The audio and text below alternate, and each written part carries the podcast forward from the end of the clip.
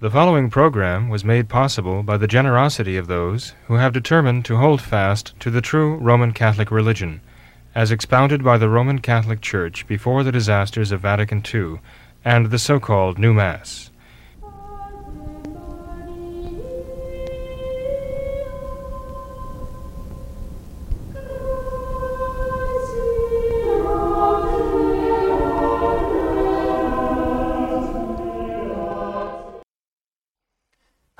Welcome to another live edition of What Catholics Believe.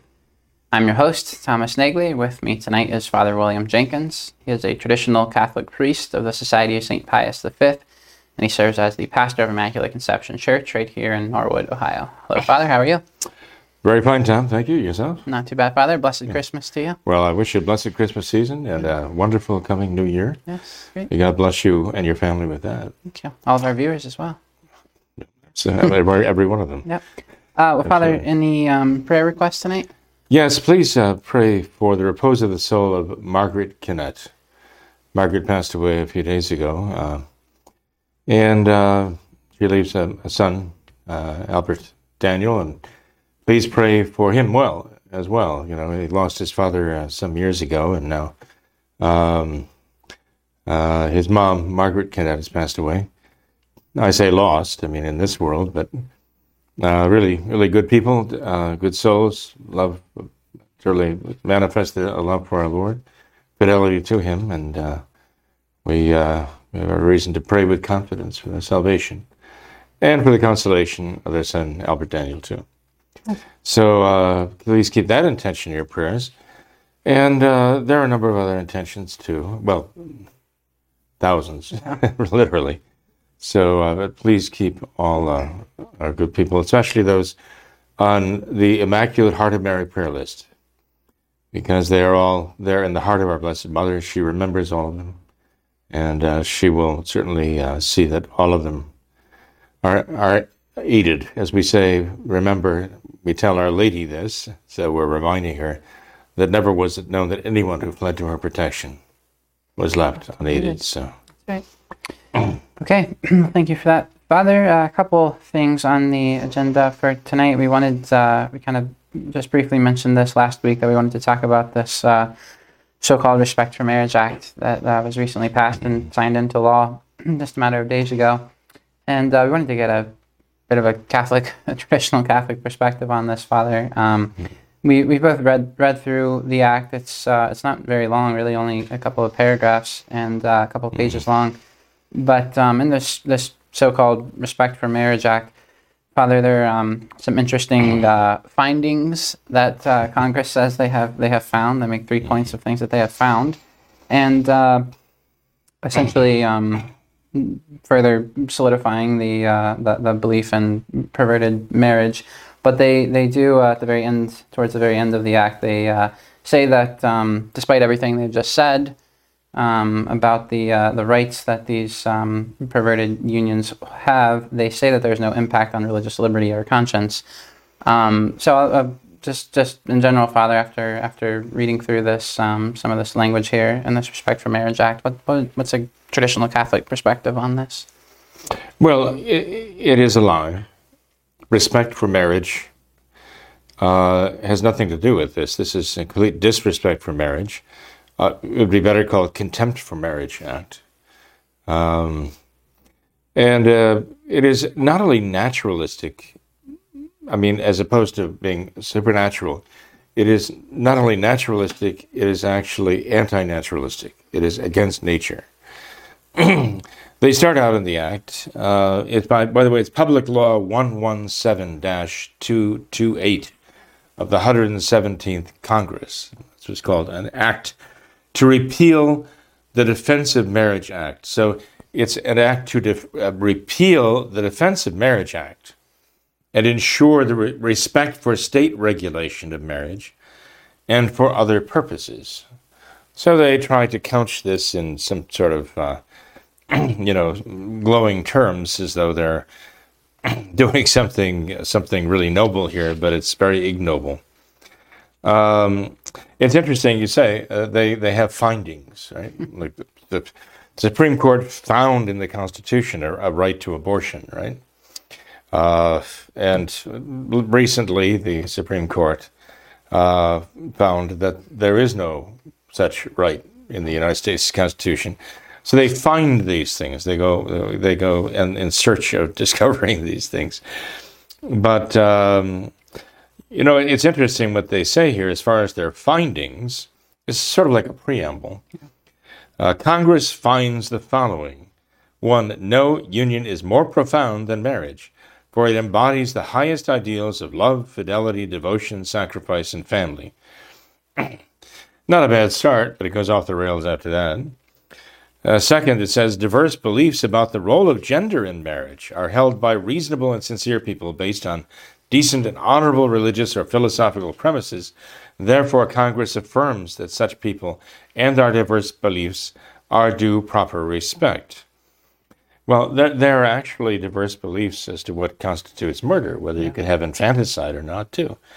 they might say that there are you know, reasonable and sincere people who, you know, think it's perfectly all right to um, uh, murder, kill, pillage, uh, you know, abuse um, uh, deadly substances and so on and so forth.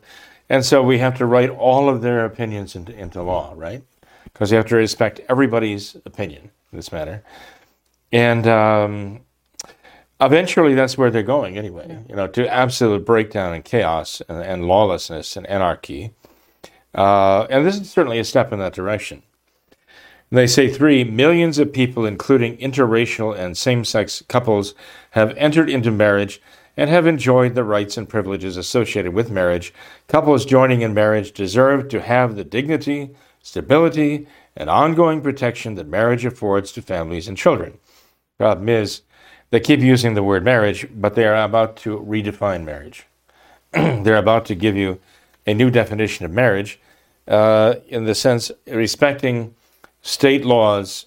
They say they're they're actually um, ensuring respect for state regulations, and uh, so they're actually saying, well, ultimately in the in the next section, that if a state recognizes same-sex unions as marriages, all the states have to accept that and uh, acknowledge the legitimacy of such a union and uh, accord the rights granted by that. So if one state does not accept these things, according to the state law, but another state does, any other state does, even one other state does, all of them must accept and honor that as legitimate marriage. Uh, so the next section, section two, is a repeal of a section uh, of the Defense of Marriage Act. Okay, so they're going to repeal that. And uh, they go on to section, oh, that's section three, I'm sorry. And section four says full faith and credit given to marriage equality. Um, so they go on and they give us uh, paragraph 1738C certain acts, records, and proceedings, and the effect thereof. So this is an amendment in, inserted now. This is inserted to tell you it's a little convoluted, convoluted because it's legalese.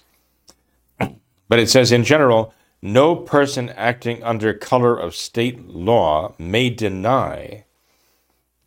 Okay, so any state law, anyone acting, you know, under the, as I say, the color of any state law, may deny one full faith and credit to any public act, record, or judicial proceedings of any other state pertaining to a marriage between two individuals on the basis of sex, race, ethnicity, or national origin of those individuals. Um, so if if any state recognizes these unions as marriages, all the other states have to have to go along with it. And then they say, um, number two here, uh, a right or claim arising from such a marriage on the basis that such marriage would not be recognized under the law of that state on the basis of the sex, race, ethnicity, or national origin of those individuals. In other words, this harkens back to what they said no person acting under cover of state law may deny, may deny what one, any one state grants them. Um, and then they go on to talk about enforcement by the Attorney General, General of the United States, the federal government. This would be Merrick Garland under the circumstances, right? Uh, at the moment. And they say that uh, any person who is harmed by a violation of subsection A may bring a civil action in the appropriate United States District Court against the person who violated such subsection for declaratory and injunctive relief. So, in other words, this would be taken to federal court, right? If anybody claimed I was harmed by this, that my so called marriage to this other person of the same gender uh, was not acknowledged, was not recognized, was not honored by any in any other state, right? Um, so anyway, it goes on and talks about marriage then, and then it goes on at some uh, uh, some length. But this is where it gets into what you were saying, Tom, right? Talking about the fact that well, this doesn't impact anybody's religious uh, liberty or the, the, the, the freedom of conscience that people have. They say nothing in this act or any amendment may, made by this act shall be construed to diminish or abrogate a religious liberty or conscience protection. It's nonsense. How can they uh, grant this right, right, to to people saying it's it's basically their civil right. It's recognized in federal law, and they have recourse in federal courts for any violation of it. How could that not impose itself upon other people in terms of how they treat this? they, they set up a contradiction. It is it is a contradiction that is definitely going to create trouble, and this is evidently exactly what they're trying to do. there was evidently enough opposition in the Congress that they felt a, a, need to put this language in to reassure people look, we're not going to require um, you as a religious body to, well, actually, when you, when you further read the statement here about the religious uh, belief and conscience protections, what you see is it's saying that we're not going to force religions to marry such people. We're not going to compel them to, um, to actually solemnize or celebrate such marriages.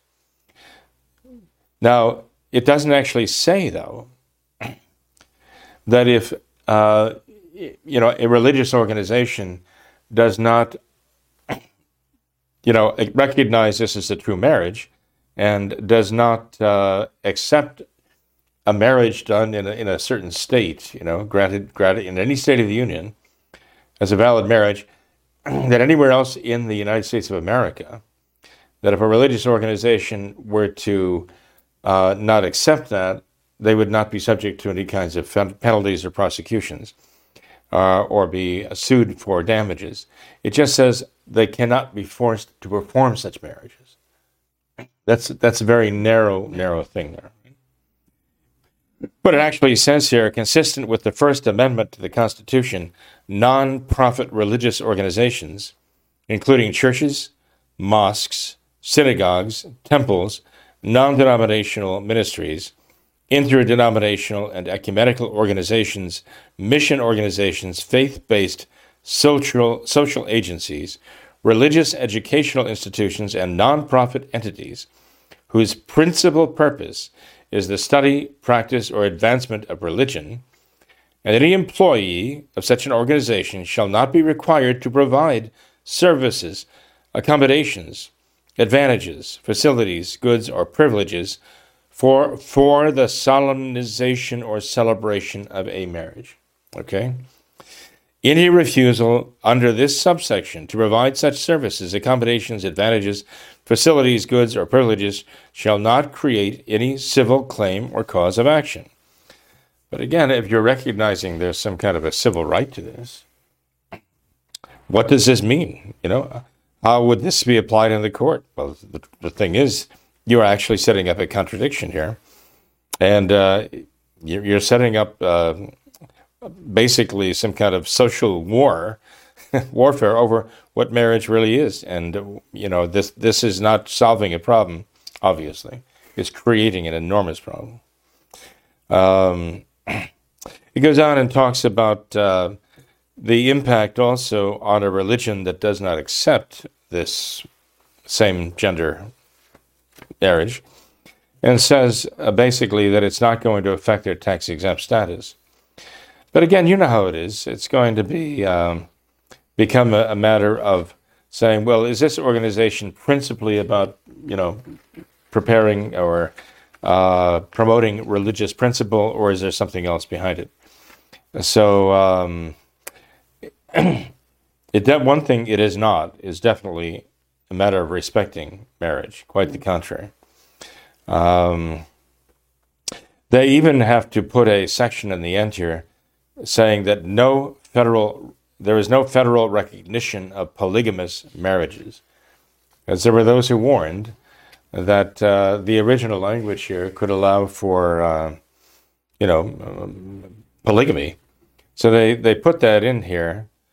Um, just saying that no, this is not to be construed as requiring or authorizing federal recognition of marriages between more than two individuals.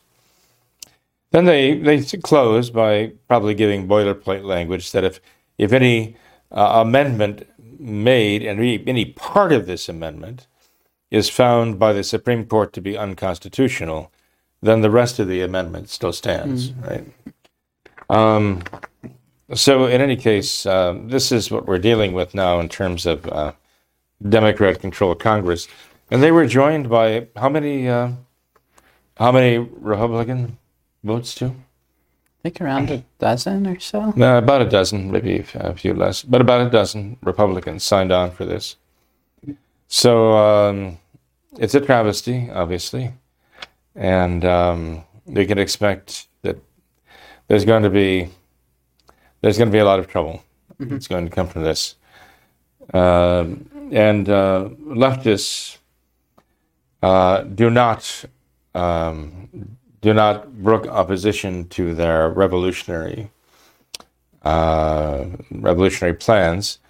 So there's going to be, I, am sure, a an avalanche of lawsuits claiming that uh, people have suffered harm because they were married under the laws of a certain state, which allowed same-gender marriage, and um, the Defense of Marriage Act actually prevented that that states um, had to acknowledge that there was no such thing.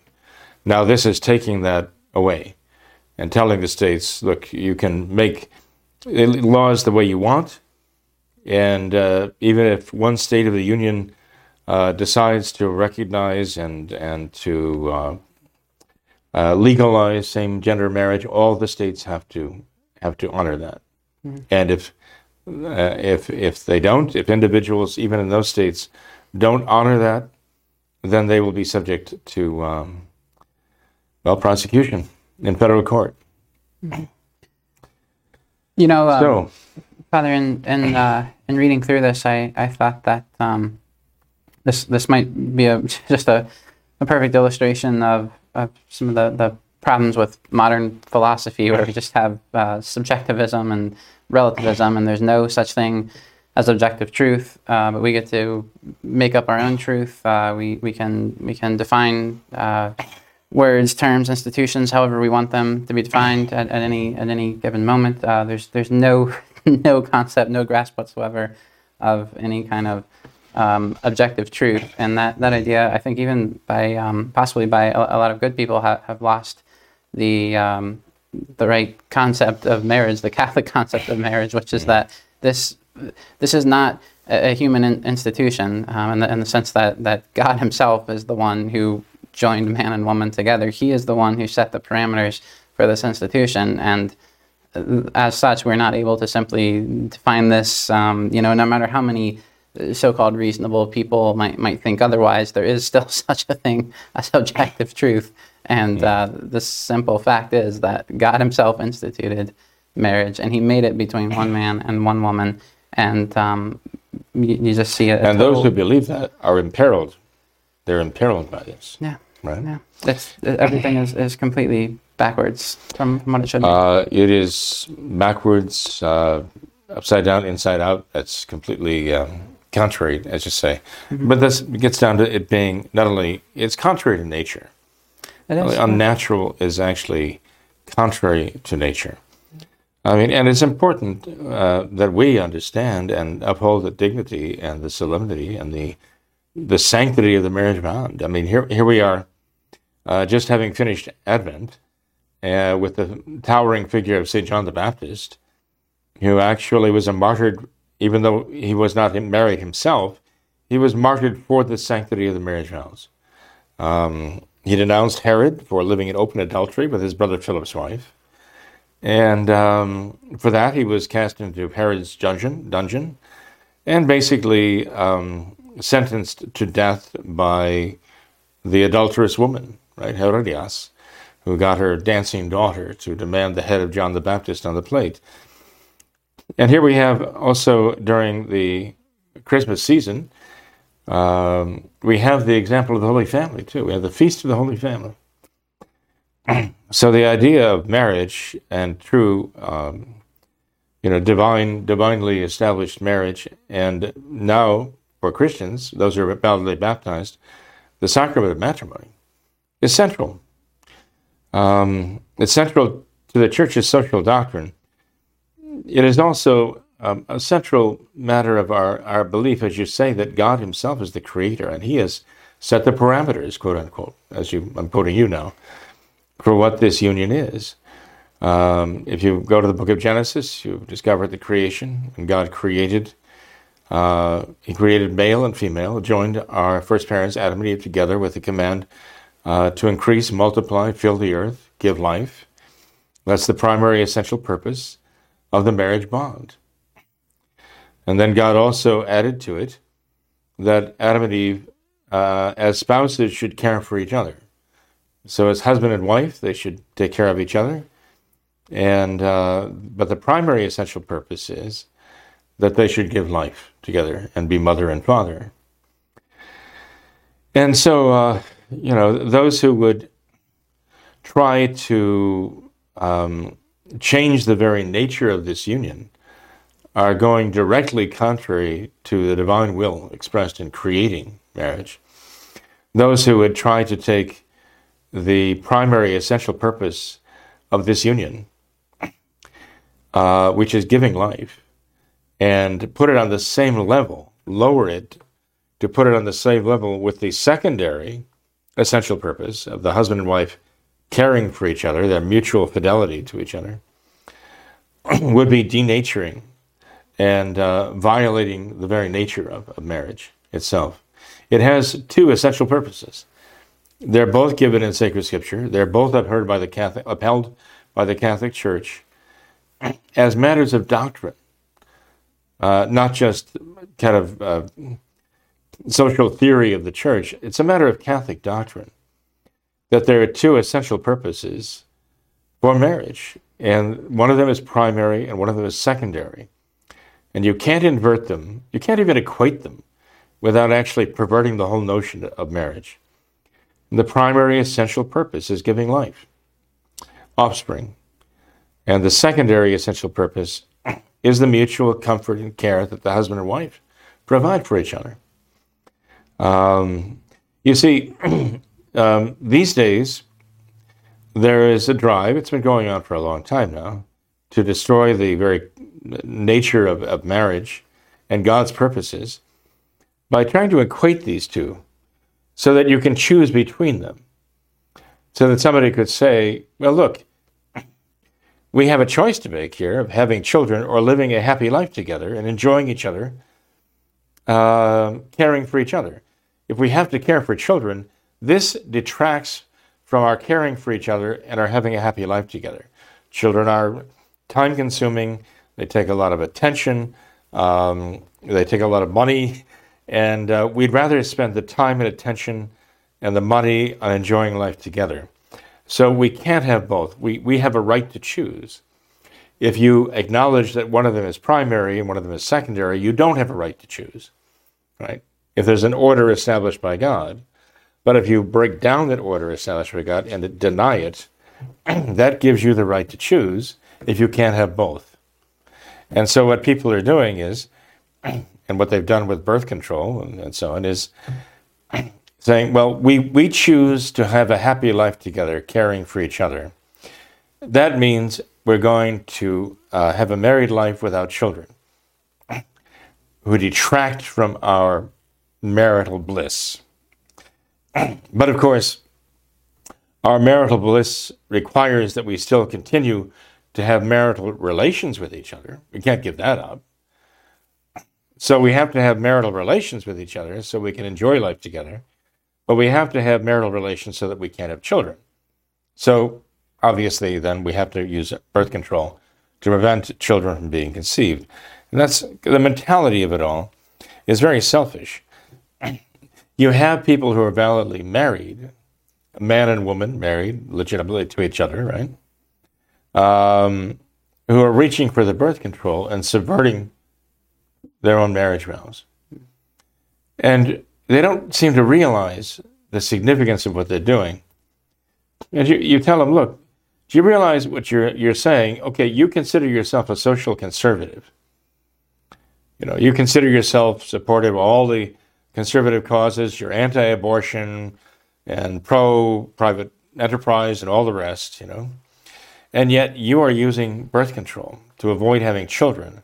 So you can just have a nice, comfortable life together and avoid the responsibilities of childbearing and child rearing, um, which you say threatens your happy life together. But don't you understand that in doing that, you're doing exactly what the homosexuals are doing? You may be against this Respect for Marriage Act, as it's called. You may be against that and say, I don't believe in homosexual marriage. And yet you are using birth control and what you're saying essentially is the same thing as what the homosexuals are saying. This is not about giving life. This is about our having fun and enjoying life together. And we can choose between the two. I mean, read the beginning of this, uh, what the findings of Congress, right, about the millions of people who are enjoying life together. And we have to respect that they're enjoying life together as though that's the essential thing, right? It, does it even talk about? Uh, you know, it, it talks about uh, the rights and privileges associated with marriage. I don't see anywhere about having children in this findings of Congress, right? And uh, it's all about people um, getting quote unquote married so they can enjoy life together. Yeah. This is a perversion of marriage as God Himself created it. And those who believe in marriage as God Himself created it are, are actually targeted by this and uh, facing potential prosecution for denying the so called civil rights granted, even in other, other states. Well, the federal government imposes now on everyone, wherever they live in the United States, any of the states of America. The. Uh, not only that, Tom, I mean, not only do people who are using artificial birth control um, to avoid giving life because they, they want to en- enhance their marriage experience together um, and live the good life together um, without the responsibilities of, you know, having and rearing children.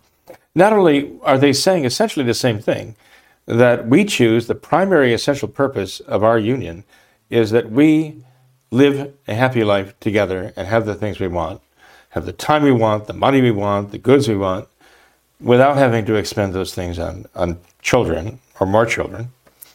Um, saying the same things exactly that the homosexuals say, that this is not essentially about giving life. But look at all of the other well, you don't, I wouldn't advise you to look at all the other perversions, but all the other perversions that are involved in this, they all say that same thing. They all come down to that same point This is about us having fun and enjoying life. And this is the most important thing and the, the most important purpose of marriage as far as they're concerned.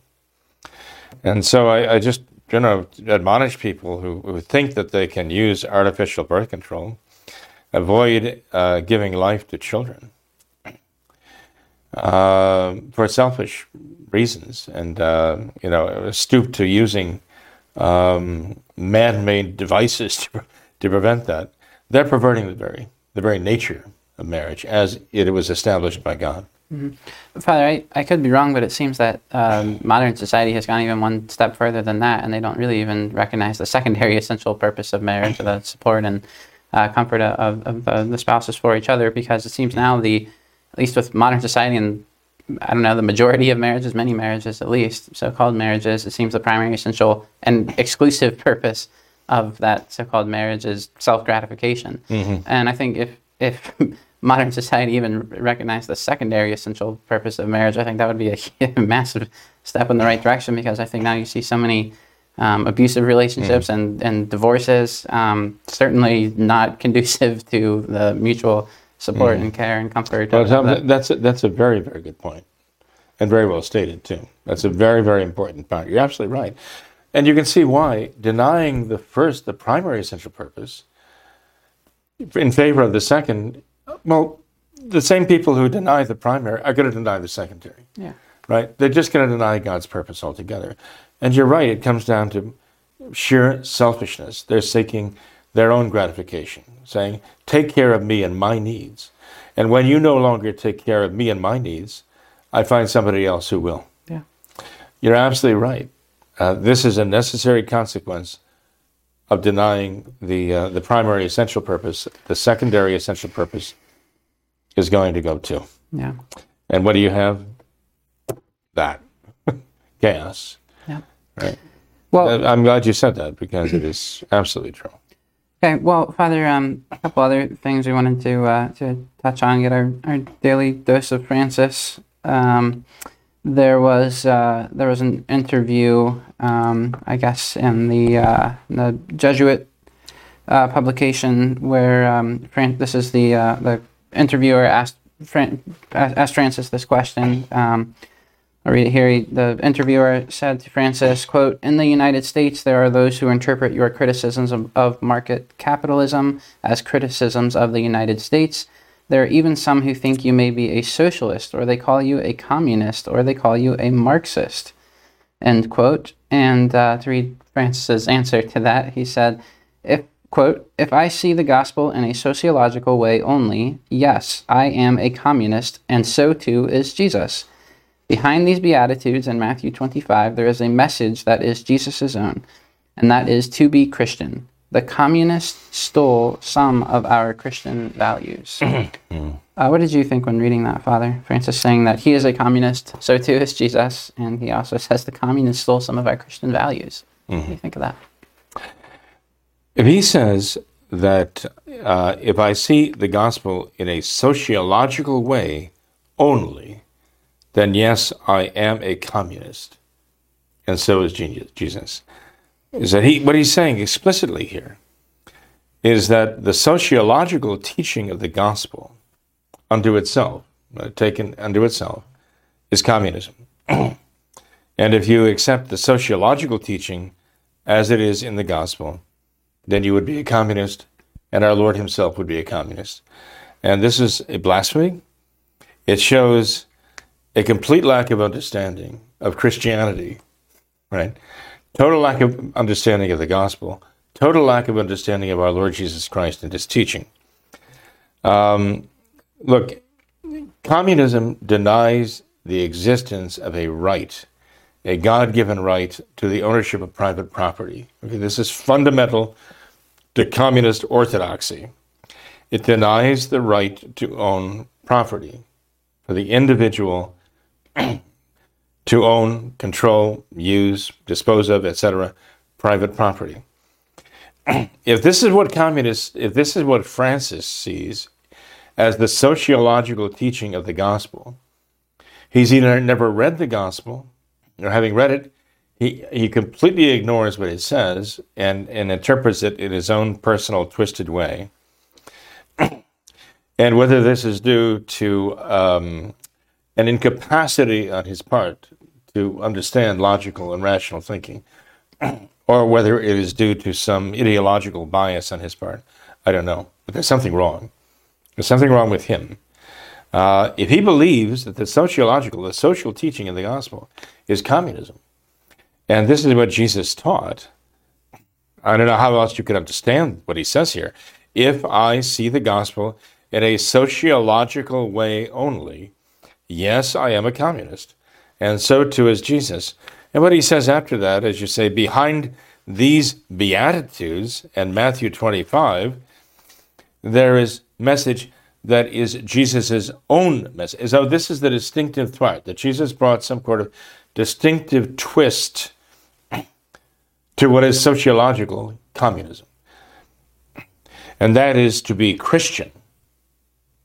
He doesn't define what that is. He says the communists stole some of our Christian values, okay? But he has said in other places at other times that the communists understand the essential point of the gospel, and that is the, the primary concern for the poor. They understand that, and that is Christian. So, you know, he uses the word stole here, but basically he's saying that the communists actually are, the, are actually applying our Christian values. Um, this harmonizes perfectly with his promotion of socialist, communist causes everywhere. His chumming so freely and and and and uh, and joy, joyously and supportively with communist dictators and socialist demagogues around the world. Um, it harm, I mean, look at his visit with uh, Raul Castro and Morales, right? Um, you know, out and out communists, right? And Francis is very comfortable with them. He, he doesn't express any, any qualms about what they're doing. He even holds them up as examples. I think the most egregious uh, uh, instance of this is when his own um, his own Monsignor Sanchez Sorondo uh, said in 2018. Actually, I have that here. Uh, when when this th- this is a very significant statement by a man who is the chancellor of the Pontifical Academy of Sciences, and he returned from a trip to Beijing. Monsignor Sanchez Sorondo in the, in the year 2018. And that's what he said.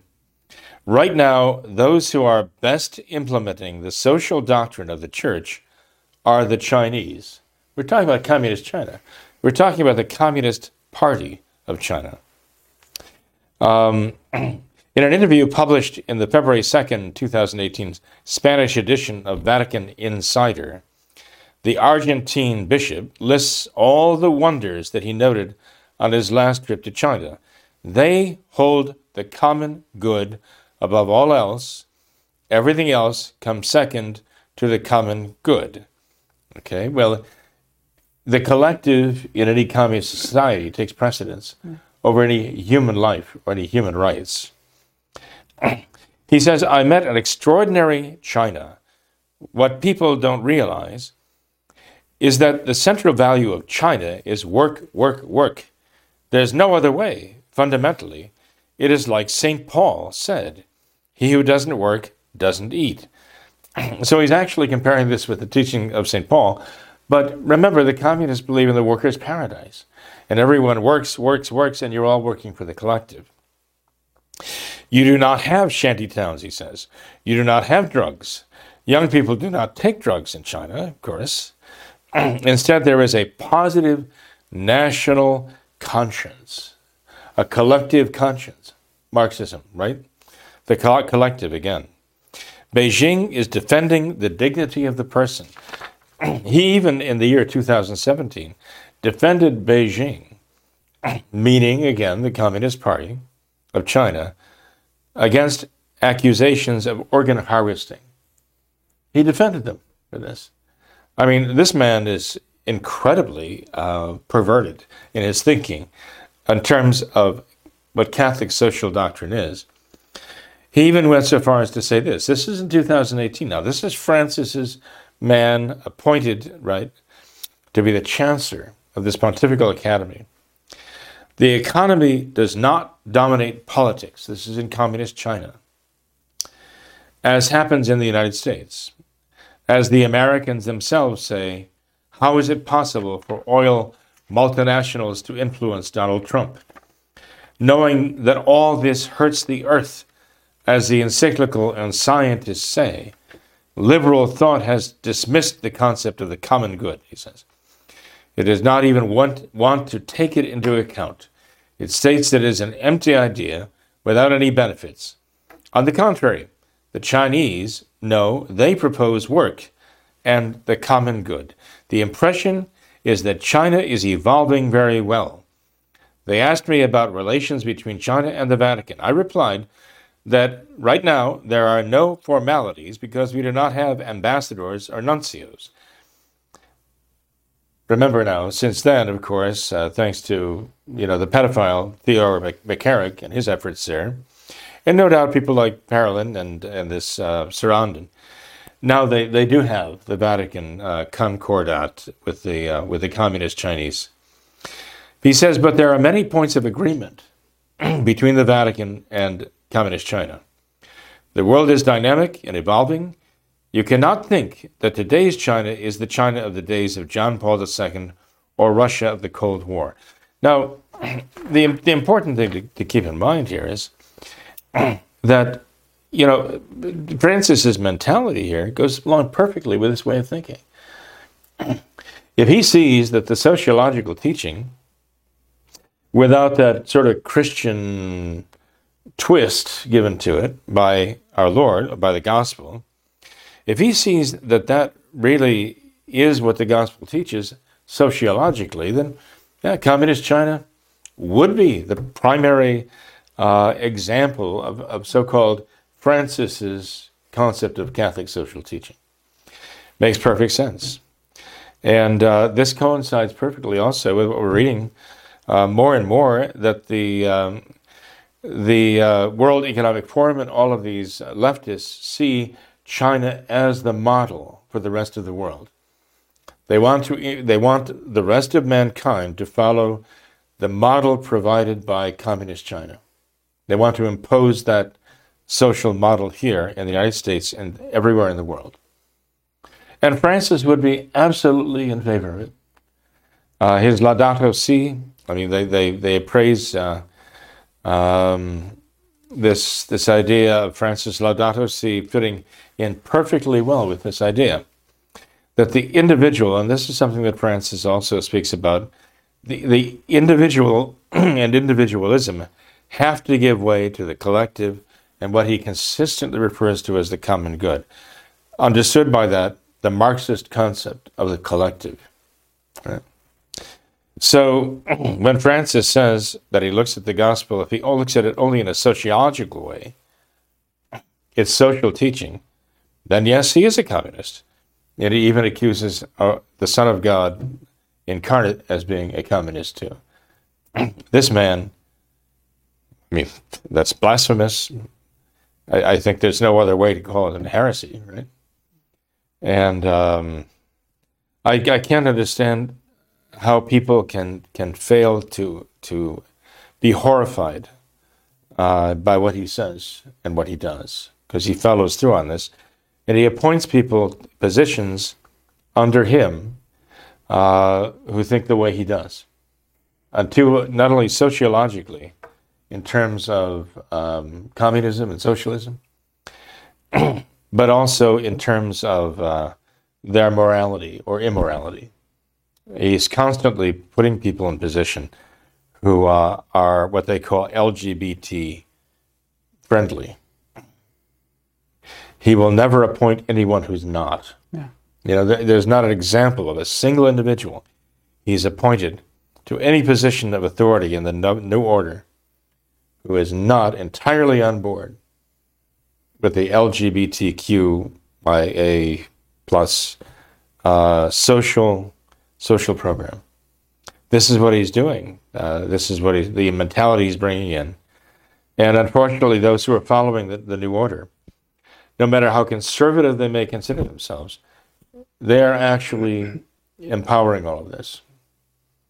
And they are, they are enabling Francis to pursue this, this, this uh, anti God agenda here. So, so we have to. Uh, you know, I, I, keep saying it over and over again, and I, I, will say it over and over again. People have to stop promoting the Novus Ordo, stop participating in it, and they have to return to the traditional Catholic practices, the Mass, the sacraments, the entire Catholic faith. Uh, as um, uh,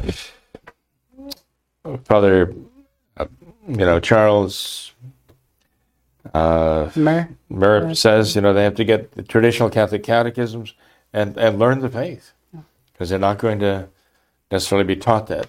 You know, they have to go and find it for themselves in the traditional catechisms and find their way back to the traditional Mass offered by a true traditional priest who is ordained, ordained by a true traditional Catholic bishop.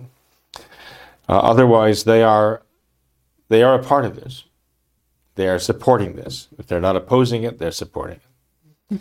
So the Lord said, if you're not with me, be against me. And this is not being with him. He means. anyway, uh, Tom, one thing that uh, Francis did come out with recently, and I hate to make, I don't want the whole program about Francis because it, it, it has to be about our Lord, especially during this time. but, you know, Francis talks about the Beatitudes. He mentions Matthew 25.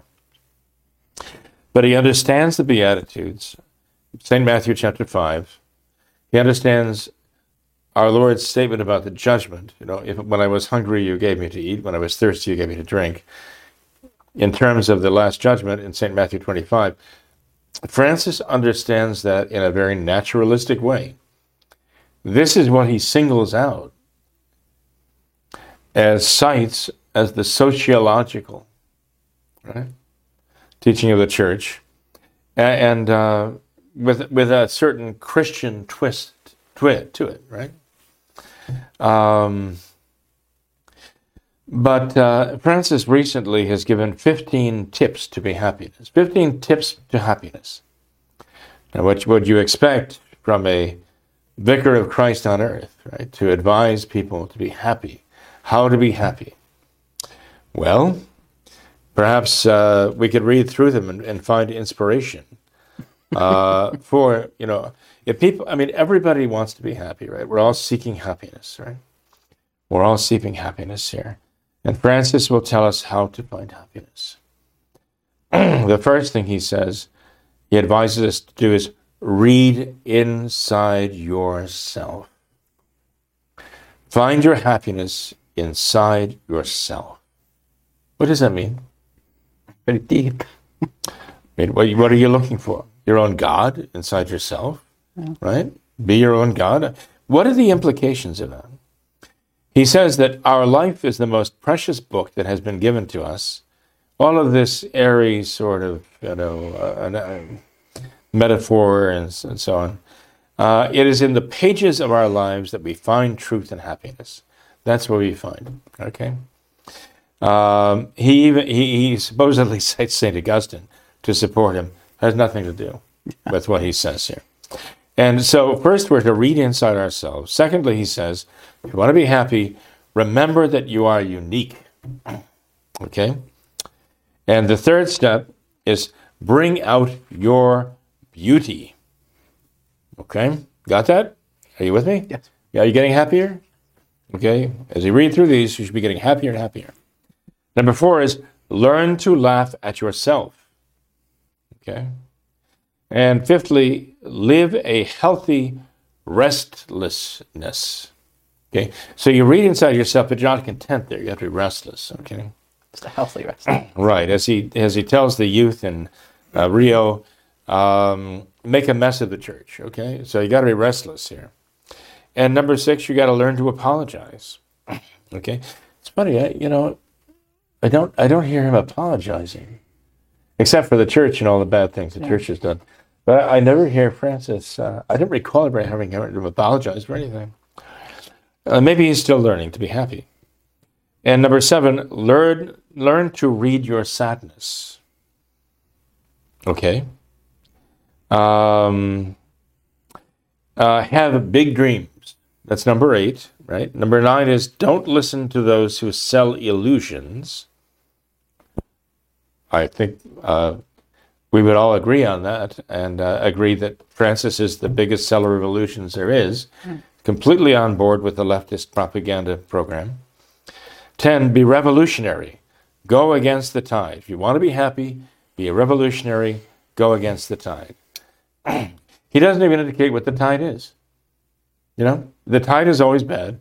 Go against the tide and you will be happy. This is the actually the Marxist program. Um, go against everything, resist everything, be a revolutionary, don't accept the status quo. Even Marx, went, of course, goes so far as to say, violence, violence, violence is the key. Tear down everything. Francis thinks like a, a Marxist. Number 11, take risks. Even if you end up being wrong, take risks anyway. Who's to say you're wrong, right? Uh, walk with others. Um, okay. Uh, live gratuity uh, is number 13. Number 14, look beyond the darkness. And number 15, remember that you are destined for the best. Now, the remarkable thing about all these is that there's absolutely nothing supernatural. This is all just absolute naturalism. It's psychological advice.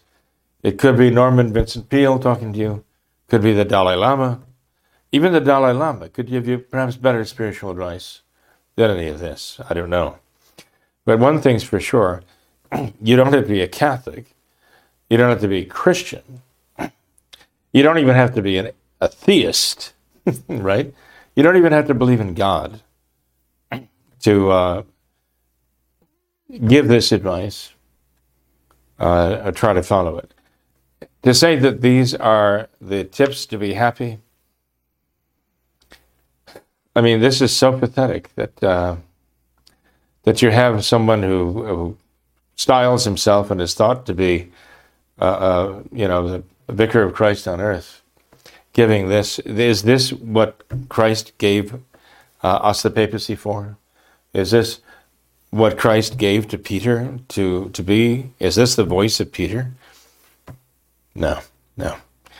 You know, so um, look, we are at a time of the of the church here when we realize where true happiness is to be found, and uh, we find that in faith and hope and charity. In other words, our belief in God's love for us in sending a Savior to us, a fallen world, a sinful world.